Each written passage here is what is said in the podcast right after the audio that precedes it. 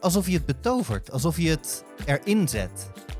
En juist met veel aandacht dat laten vallen en dan de handen op dezelfde plek houden, daar zit voor mij ook een aandacht in. Hallo en leuk dat je luistert naar de Luisterclub.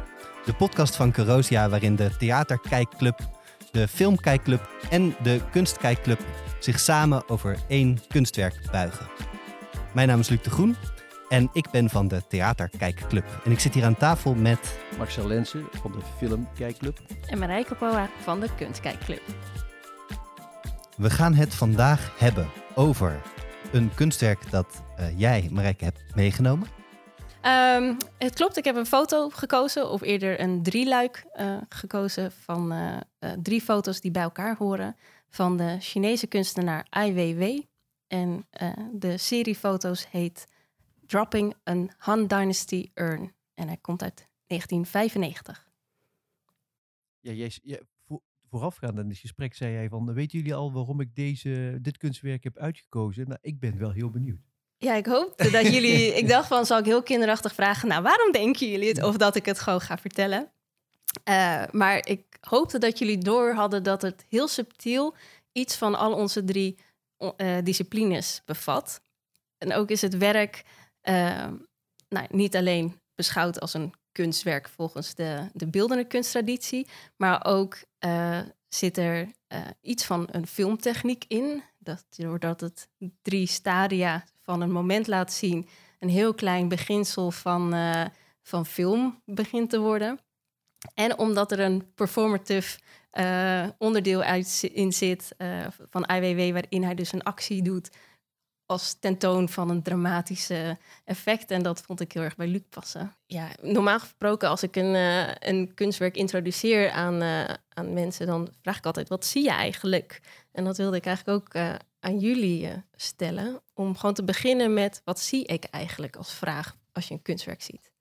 Ja, ik voel me dan altijd direct in de schoolbankjes belanden. Hè? Maar dat is een hele goede vraag natuurlijk. Wat zie ik eigenlijk? Ja, ik zie drie foto's van een man met een vaas. In de eerste foto houdt hij de vaas vast. In de tweede foto valt de vaas. Hij heeft zijn armen gespreid. In de derde foto ligt de vaas aan diggelen op de grond. Ik vraag me af waar het is. Hè. Ik zie een muur in de achtergrond en ik zie een stenen vloer. Maar ik ben dus wel benieuwd waar het is. Dat kan ik dat niet direct uithalen. Ik vind wel een mooie muur ook waar die hiervoor staat. En ik zie drie keer dezelfde man, waarvan ik nu wel weet natuurlijk dat het Ai Weiwei is. Maar op zich, ja, als je niet bekend bent met hem, zie je een man. En je ziet ook wel, dat vind ik ook wel typerend, dat je hem eigenlijk vrijwel identiek ziet. Dus je ziet wel een ontwikkeling in wat er met de vaas gebeurt, maar je ziet geen ontwikkeling in de man, om het zo maar te zeggen. Althans, niet het eerste beeld, zal ik maar zeggen. Mijn eerste indruk. Ja, je ziet bijna niks in zijn gezicht veranderen. Nee, je ziet niet van... dus als je vroeger bijvoorbeeld, als je het kijkt vanuit disciplines, van het film en theater en beeldende kunst. Nou, bij film gaat het bijna altijd, de vraag die je vaak gesteld is, wat is de ontwikkeling aan het begin van een film en aan het eind? Hè? Wat is er gebeurd? Nou, als je hier deze fotocyclus ziet, dan zie je wel dat er iets gebeurt met die vaas. Maar je ziet niet direct, in ieder geval, wat is er gebeurd met die man. Hij kijkt ons wel aan. Dus misschien gebeurt er wel iets met mij. Maar wat er met hem gebeurt is nog... Hè, dus het stelt vragen. Dat vind ik wel direct interessant aan. Heb ik het goed gedaan? Met zo'n vraag, het kan niet fout gaan. Nee, dat is precies. Natuurlijk ook met kunst kijken aan zich wat je moet leren. Dat je, als je gewoon begint met wat zie ik eigenlijk, dan hoef je helemaal geen kunsthistorische kennis te hebben. Je hoeft niet te weten wie Ai Weiwei is. En voor degenen die dat nog niet weten, dat is een Chinese kunstenaar die in 1957 geboren is in Beijing. En hij is ondertussen uitgegroeid tot een van de bekendste Chinese, dan wel kunstenaar van de wereld. Omdat hij hele provocatieve kunstwerken maakt die vaak met sociaal-maatschappelijke thema's te maken heeft. Maar dat is even de bio tussendoor. Luc, ik vroeg me af wat jij hier misschien in zag. Nou, ja, het wat ik wel interessant vind, is dat we het nu tot nu toe het hebben in een soort neutrale vorm over een man. Maar volgens mij juist bij de titel... wat was het? Throwing away... Dropping a dynasty, yeah. Han Dynasty Urn. Is het denk ik, ook van belang hoe deze man eruit ziet. Het is een Chinese man. En de titel insinueert natuurlijk dat dit allereerst een hele waardevolle, maar vooral ook een hele oude en traditievolle vaas is. En hij staat daar in een t-shirt en een broek. Ja, eigenlijk gewone kleren zou je kunnen zeggen, straatkleren. Ergens staat voor mij nieuw tegen oud in dit beeld. En het droppen van een oude vaas, een vaas met geschiedenis, met ook dus alle stereotypes die bij het beeld van die geschiedenis horen, alle associaties van veel waard, van veel geld, maar ook vooral een lang vervlogen tijd en een lang vervlogen wereld die hier aan de voeten van een Chinese man kapotvallen. Ja, ik vind het wel grappig dat je benoemt, vooral zijn kleren natuurlijk ook benoemt, maar juist dus dat, kijk, we hebben het over performance kunst. Het kwam op in de jaren '70, waar mensen dus bepaalde handelingen uitvoerden en dat dan werd de kunst. En wat jij benoemt qua dat zijn kleding niet past misschien met de handeling die hij uitvoert, benoem je eigenlijk dus dat hij niet... juist nog niet zich helemaal performatief aankleedt. Hij heeft niet dat hij volledig toewijdt aan de show die hij geeft, dat hij die vaas gaat laten vallen. Maar ik zou zeggen juist wel. Maar dat de show is dat nieuw oud laat vallen. En dat performatief wat je zegt, dat is misschien het best te begrijpen als je het ziet als een kostuum. Dat wat je ook aandoet, Als je een kunstwerk, al helemaal als je het live aan het doen bent en mensen kijken daarnaar, wat je ook aan hebt, dat is een kostuum. En dat draagt betekenis. Wat je aan hebt, betekent iets. Dus juist de keuze om het niet te doen, betekent ook iets. En ik ben dan een beetje veroordeeld, want ik herken wel een hele eigentijdse outfit die de man aan heeft voor die periode waarin hij dit gemaakt heeft. En daarin weet je dus inderdaad, Luc, wat jij ook benoemt, dat het nu is dat hij hem laat vallen en niet dus dat hij wil uitdragen dat het iemand is uit de Han-dynastie die een vaas laat vallen. Want dat zou dan zeker ook een hele andere betekenis misschien hebben.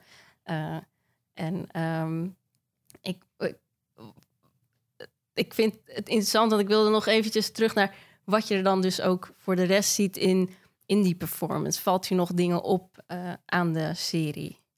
Nou, ja, dat is de handen voor mij. Marcel, jij benoemde net al dat in het gezicht op zich relatief weinig verandering zichtbaar is. Of dat nog enigszins neutraal blijft. Maar de handen, die gaan in zekere zin, ja, die laten het vallen, maar die handen die gaan niet mee naar beneden. Die gaan niet terug. Die blijven eigenlijk als een soort... Alsof hij woeps zegt, vind ik. Ja, of alsof je het betovert. Alsof je het erin zet.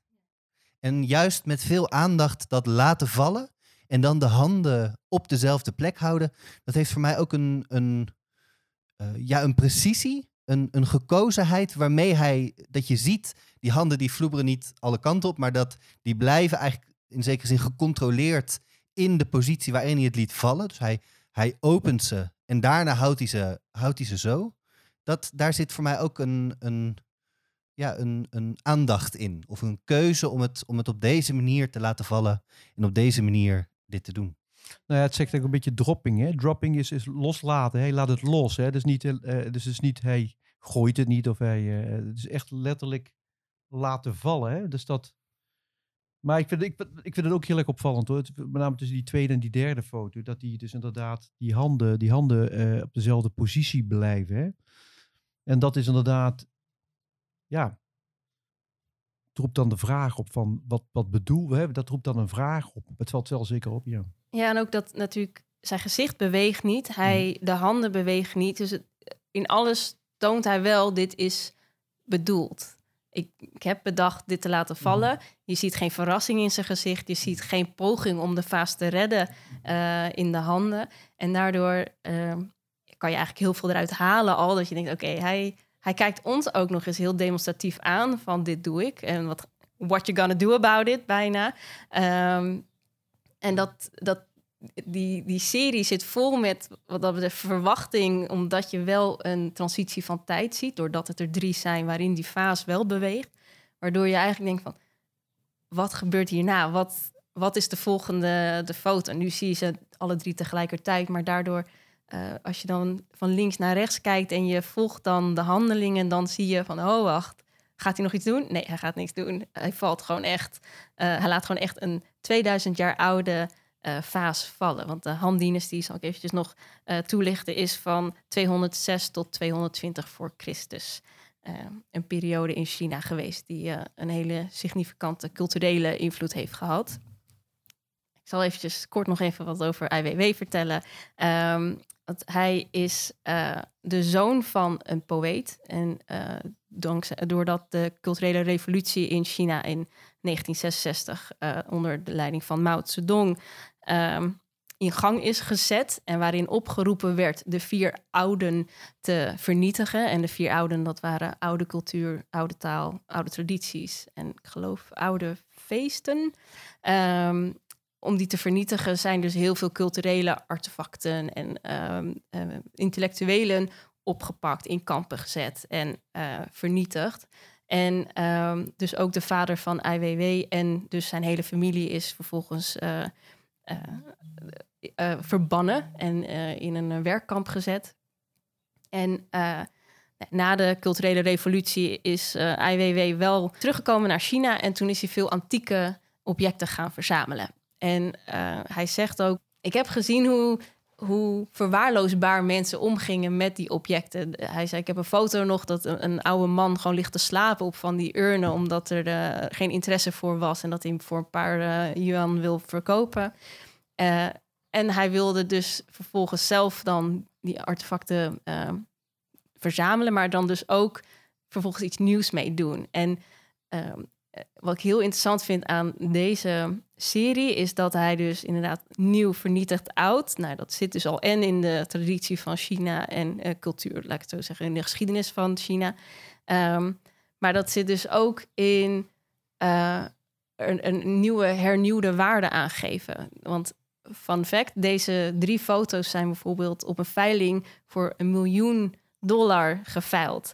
Waardoor zijn argument is van ja, zo'n urn werd verwaarloosd. En doordat ik hem heb laten vallen, is de waarde weer gestegen. Of is opeens die urn weer van belang geworden. En ik ben benieuwd hoe jullie daar naar kijken. Nou, ik zou daar nog een extra laag ironie of extra laag, denk ik, aan willen toevoegen. Is dat in de Han-dynastie is ook filosofisch gezien de invloed van Confucius nog heel erg voelbaar.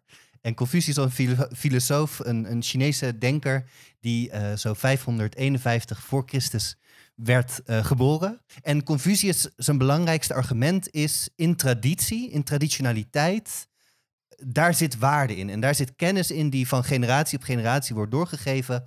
En we hoeven niet altijd te vernieuwen om tot nieuwe kennis te komen. We kunnen juist terugzoeken in de oude geschriften, in de oude teksten, in de oude ideeën, om daar verdieping in te vinden en eigenlijk op die manier juist te verdiepen. En dit is ook, denk ik, wat allereerst de culturele revolutie van China zo ongelooflijk pijnlijk maakt, dat het een denktraditie is, dat de Chinese denktraditie ook een traditie is waarin het luisteren naar de ouderen, waarin het luisteren naar de eigen culturele geschiedenis zo'n belangrijke rol speelt. En dat is echt bijvoorbeeld anders dan in Nederland, waar we een traditie hebben van de hele tijd maar vernieuwen. En eigenlijk heel weinig tradities lang kunnen vasthouden, heel weinig culturele en ook kunstzinnige tradities echt bewaren. Is dat in de klassieke Chinese denktraditie is dat een veel belangrijker ding. En dus het kapotgooien van de urn is ook het kapotgooien van een wijsheid. Ja, behalve dat ze hebben bijvoorbeeld ook de traditie van antieken verzamelen en daarop weer voortborduren en iets nieuws creëren. Daar zien ze binnen China ook al een traditie van ruim 13 eeuwen voor Christus al, dat ze dus op basis van oudere artefacten iets nieuws maakten. Juist dat is dat traditionalisme. Dus dat je op het oude voortbouwt. Ja. En dat je niet altijd een soort het hele wiel opnieuw uit gaat vinden, maar juist terugzoekt naar hoe kan ik voortbouwen op iets wat al bestond.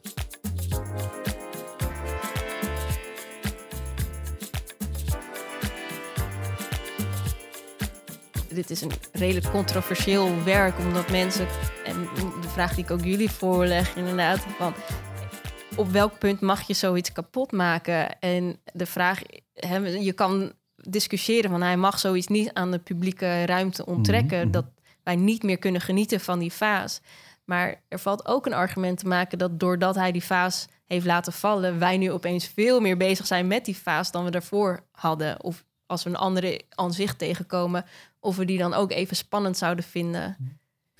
Toen ik het eerste keer zag, als onbevangen iemand, vrij onbekend nog met het werk van Ai Weiwei, dan zie je gewoon een vaas valt stuk. Hè? Dus het is, doordat je er meer over gaat lezen bij spreken, dat het zich verdiept en dat je denkt van, oh jee, er gaat meer stuk dan alleen een vaas. Je hebt het al een paar keer benoemd en ik vind dat mega interessant. De vraag, voegt het nou meer waarde toe aan die urnen door dat op deze manier kapot te gooien, eigenlijk? Ik zou zeggen, het voegt ook waarde in een andere context toe. Namelijk, het is in zekere zin eerst een traditionele urn in een Chinese traditie. En hij maakt er, en al helemaal omdat het dus voor $1 miljoen is verkocht, het komt opeens ook in een in een kunsteconomie, in een Amerikaanse kunsteconomie te zitten. En het voegt misschien wel waarde toe, maar voor wie? En dat is denk ik, ook een provocatief aspect waar hij mee speelt, of waar hij zich toe verhoudt tot kunsteconomie, maar ook dus door het kapotgooien van deze vaas, daar een foto van maken. Die foto maakt de vazen weer meer waard. Maar in een Amerikaanse kunst-economie-context. Ja, ik wou zeggen, dan kijk je hem vanuit economische waarde, maar ik denk dat hij... Wat ik interessant vind, dat die kunsthistorisch ook weer nieuwe waarde krijgt. Namelijk van, het is nu opeens een hedendaagse kunstwerk. Het is natuurlijk een provocatief kunstwerk. Hè? Dus provocatief. Ik moet ook wel een beetje denken aan de oorlog in Afghanistan. Die is op een gegeven moment begonnen toen die Boeddha-beeld daar... Nou, niet begonnen daardoor, maar dat was wel in de aanloop daarnaartoe. Zijn die Boeddha-beelden opgeblazen. Ik weet niet meer, Bamiyan of hoe heet die plek ook alweer waar dat gebeurd is. Maar... Zou bijspreken, als je daar dan foto's van maakt en daar, zou dat dan een kunstwerk kunnen zijn? Nee, dat is ook een vraag dit werk oproept. Wanneer is het toegestaan? En is het vanwege religieus doeleinde een kunstwerk of een artefact vernietigen? Is dat erger, slechter, zwart-wit gezien dan wanneer een kunstenaar dat doet? En welke status moet een kunstenaar hebben om dit te doen? Want... Ja. Wat ik bijvoorbeeld bij dit werk aan moest denken is dat je hebt een Britse kunstenares genaamd Tracy Emin. En zij heeft een kunstwerk gemaakt, My Bed, waarin ze een depressieve periode in haar leven, waarin ze alleen in dat bed heeft doorgebracht, memoreert door dat bed letterlijk tentoon te stellen. En vervolgens gingen er twee performance kunstenaars gingen er op springen tijdens een performance. En dan Jumping on Tracy Emin's Bed was dan het werk. Alleen toen deed de hele kunstwereld van, nou, dat doe je niet. Je blijft van een andermans kunstwerk af. Dus dan is het de vraag van, stel een andere bekende performance artist is Marina Abramović. Stel Marina Abramović had op dat bed gaan liggen of springen. Heeft zij dan wel genoeg status? En net zoals Ai Weiwei genoeg status heeft om te zeggen, ik voeg nu wel wat meer waarde toe. Nou, wat ik leuk vind wat je net zegt, is die spiegeling. Hè? Want dat je, wat als iemand op het bed van de kunstenaar gaat springen? Wat ik heel leuk vind, ik las ook ergens, of ik zag ook ergens dat hij op een gegeven moment ook gevolgd werd door de Chinese veiligheidsdienst, overheidsdienst. Met iemand die echt hem filmde de hele dag. En dat hij in reactie daarop ook weer diegene is gaan filmen. Maar ze zou me ook kunnen voorstellen dat ik die taferelen zou gaan filmen. Of eigenlijk Ai Weiwei zou kunnen... Of Weiwei is het, hè? Niet Weiwei, maar Weiwei, hè? Ai Weiwei zou gaan filmen, dat ook kunstwerk zou kunnen gaan noemen. Zo'n spiegelpaleis van kunstwerken. Of is dat voorstelbaar? En wat we een beetje als impliciet met elkaar veronderstellen... en wat misschien wel leuk is om even expliciet te maken... we benoemen denk ik best wel vaak... dit kunstwerk roept vragen op... en dan vervolgens beantwoorden we die niet. En dat is bewust. Dat de vraag wat is veroorloofd... de vraag wat mag een kunstenaar... is niet een beantwoordbare vraag. Maar het feit dat een kunstenaar hem stelt... en hem stelt door een kunstwerk te maken... en een andere kunstenaar die stelt misschien dezelfde vraag... middels het antwoord... Dus door op dat bed te gaan springen, zeg je eigenlijk, nee, ik mag dat. Door die vazen kapot te gooien, zeg je, ik mag dat.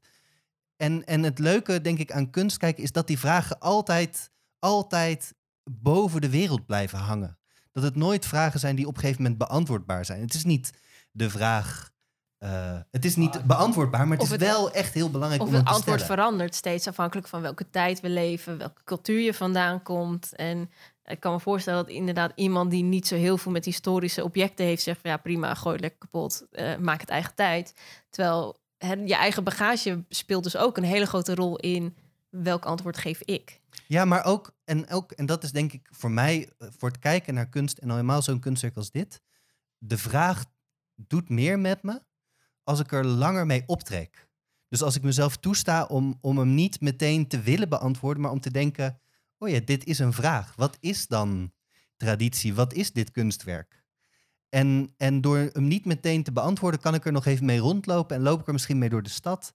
En dan langzaam, of misschien over een week, misschien over een jaar... misschien als ik een volgend kunstwerk zie, dan denk ik er weer aan. Nou, kijk, de vraag tot hoe ver mag je gaan... is daar kan je over denken en kauwen en mee rondlopen. Maar het is... En ik denk dat hij dat ook beoogt... en dat beogen veel kunstwerken, denk ik... dat er natuurlijk wel mensen door geraakt zijn. Want dat roept wel reactie op. Hè? Dus er zijn mensen die zullen zeggen van... voor mij is dit geen... voor mij gaat het te ver. Weet je wel? Dus dat hè? Dus de vraag tot hoe ver mag het gaan... Het kan natuurlijk zijn dat voor sommige mensen... gaat dit over een lijn heen, hè? Zeker. Dat is, ja, helemaal als je een archeoloog bent, denk ik. Dat je zegt, nou, dit wil ik niet dat gebeurt met zo'n historisch object. Ja. Het kunstwerk gebeurt tussen het werk en degene die kijkt. En alle vragen die zo'n werk oproept, alle associaties... de grenzen die het voor jezelf duidelijk maakt... dat is wat kunst is. Ik zou nog een heel nieuw aspect even willen toevoegen. Namelijk, helemaal in het begin zei jij, Marijke...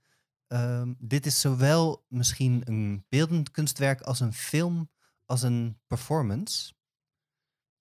En ik betwijfel dat. Eigenlijk wil ik jullie de vraag stellen, wat is het kunstwerk? Is het kunstwerk dat hij die vazen heeft laten vallen? En dat is gefotografeerd? Of is het kunstwerk de foto's? Nou, het kunstwerk is wat je ziet, dus de foto's. Ik denk dat is het kunstwerk. En dat je daar meer... Natuurlijk heb je het verhaal... Dat is wat je precies wat je bij een voorstelling... alles wat je erbij fantaseert en tovert... is net zo goed bij een film. Alles wat je erbij fantaseert en tovert... dat is voor jou of de voorstelling... of de film of het kunstwerk. Dus dat is jouw persoonlijke beleving van dat kunstwerk. Maar wat het is wat we zien, denk ik. Voor mij is het dus echt alle drie... dat je... hij heeft het gedaan. Zonder dat hij het gedaan heeft, kan je geen foto's maken. Dus dat is onderdeel van dit werk. De foto's zorgen ervoor dat we er nu naar kijken. En dat filmachtige, waardoor je doorgaat denken van wat zat ervoor, wat kwam erna. Dat is wat het filmische aspect is, maar wat ook zeker onderdeel uitmaakt van onze beleving van dit werk. Maar dat het gebeurd is... Dat zie je niet meer in de foto. Dat is natuurlijk iets wat het impliceert wel, maar dat is niet meer. Die gebeurtenis is niet meer te pakken. En wat de foto is tastbaar en de film die je ervan maakt, de ontwikkeling, wat het teweeg brengt, dat is ook iets natuurlijk een persoonlijke. Wat voor jou, ik zou het zeggen, voor mij is dat dan het kunstwerk. Het Dus überhaupt, wat is een kunstwerk? Hoe kun je benoemen wat het kunstwerk is, hè? In objectieve zin? Je kan dus niet alleen de performance als het kunstwerk zien, want hij heeft een tweede vaas laten vallen die niet vastgelegd is. Dus als je alleen zou zeggen de performance was het werk, dan heeft het lang niet de impact die het nu heeft, omdat die gewoon nooit vastgelegd is. Dus het moet echt een drieluik zijn van het vastleggen, het doen en onze verbeelding. Ja, en het... Ik denk ook dat je kunt het als drie perspectieven zien misschien wel. Dus als je het als theater ziet, dan is het een performance die is geregistreerd. Dan is er een registratie gemaakt van de performance, zou je kunnen zeggen. En die wordt nog onthouden. Als je het als beeldend ziet, dan zijn het ook fotowerken. Dus dat geeft misschien ook weer ingang om er anders naar te kijken. Dan kijk je misschien meer naar de compositie van de foto. Terwijl als je het als een performance ziet die wordt geregistreerd, dan ga je meer nadenken over de beweging en over het vallen en over misschien hoe hij daarbij keek en hoe hij daar stond in de ruimte terwijl die vaas kapot valt. En als je het als een film ziet, dan zie je het meer ontvouwen, zeg maar. Dus dan zie je tussen die drie beelden ontstaat een film. En dat zijn misschien ook weer invalshoeken om naar zo'n kunstwerk te kijken. Ja, en ik denk ook wel dat... Luc, wat jij ook zegt, als je dan een performance doet en je laat het registreren, zoals in het theater. Net als het kostuum dat hij wel of niet draagt, wat dus alsnog een kostuum wordt, omdat je een keuze hebt gemaakt. Je kan niks binnen een registratie als toevallig zien. En ook, hij staat bewust voor een neutrale muur. Hij staat bewust in een bepaalde kleding. Je ziet voor de rest geen andere signalen in zijn gezicht of zijn handen dan die je al eruit gehaald hebt. Dus...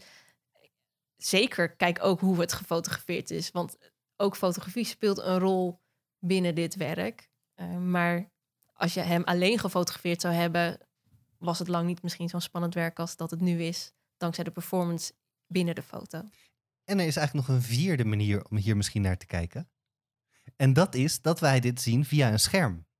We hebben hier helaas, want zoveel geld hebben we niet. Zoveel geld hebben we niet voor deze podcast. Hebben wij hier niet het origineel liggen. En we kijken er dus naar via een computerscherm, telefoonscherm. Dat doet ook nog wel weer iets met het kunstwerk. Want in zekere zin, deze moderne tijd... hoor mij eens oud zijn. Deze moderne tijd waarin we zo'n kunstwerk heel gemakkelijk... eigenlijk via het internet kunnen opzoeken en bekijken... maakt ook dat je niet meer per se alle kunstwerken die je hebt gezien... live hebt gezien. En wat dat betreft, deze foto's zijn bijvoorbeeld, ik denk van 1,48 meter bij 1,53 meter groot afgeprint. Dus als je ervoor staat, maakt dat ook best wel een andere indruk dan wanneer je het op je telefoon of op een computerscherm ziet. Dus wel, dat vind ik trouwens wel mooi wat je zegt, Luc. Maar tegelijkertijd vind ik het wel grappig. We zien alles inderdaad ook via schermen. Dus je krijgt ook steeds meer afbeeldingen van afbeeldingen. Hè? Dus tegelijkertijd willen we ook steeds echter dan echt. Hè? Tegelijkertijd willen we er ook overal bij zijn. Hè? Willen we bij dat moment zijn. Maar ik was erbij toen die foto's gemaakt werden. Weet je, er was geen publiek, nu is het echt theater. Maar, hè? Dus dat nu is het echt. Hè? Dus we willen ook erin. En dat is een hele rare dubbelheid. Dus enerzijds het steeds verder ervan afkomen te staan. En anderzijds door steeds dichter erin willen, als het ware, door deelgenoot van willen zijn. Nou, ik heb dit werk ook wel bewust gekozen met het idee dat het reproduceerbaar is op een scherm. En dat is natuurlijk, fotografie is een heel vergevigszins medium om op een scherm te kijken. Omdat je dan niet zo heel veel verliest aan texturen, aan geur, aan iets wat bij zou kunnen dragen aan een schilderwerk of een beeldhouwwerk. En vandaar ook de keuze voor iets van fotografie dat we gewoon lekker online op onze website kunnen tonen aan jullie leuke luisteraars. Ja, is dat niet jammer ook voor? Want hoe is dat? Dus eigenlijk is dat dat leent zich daar goed voor. Eigenlijk ook wel jammer dat voor andere kunstwerken niet geldt, die kans eigenlijk niet hebben. Of juist een zegen. Ik weet niet of dat juist een zegen moeten noemen. Ik denk dat je bij sommige kunstwerken wel degelijk een gemis kan voelen als die niet publiek toegankelijk is om voor te kunnen staan. En omdat daar het verschil gemaakt wordt als je hem in levende lijven ziet. Maar ik denk met deze dat het besef van het is een 2000 jaar oude urn die op de grond valt, kapot wordt gemaakt voor de sake of art, dat al genoeg indruk maakt of het nou op een groot of klein scherm te zien is.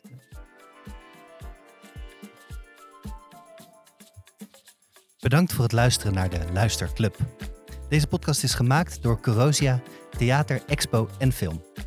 Je hoorde mij, Luc de Groen, Marcel Lensen en Marijke Poa. Meer informatie over wat we bespraken kun je vinden op www.cultureelcentrumcorozia.nl/shownotes.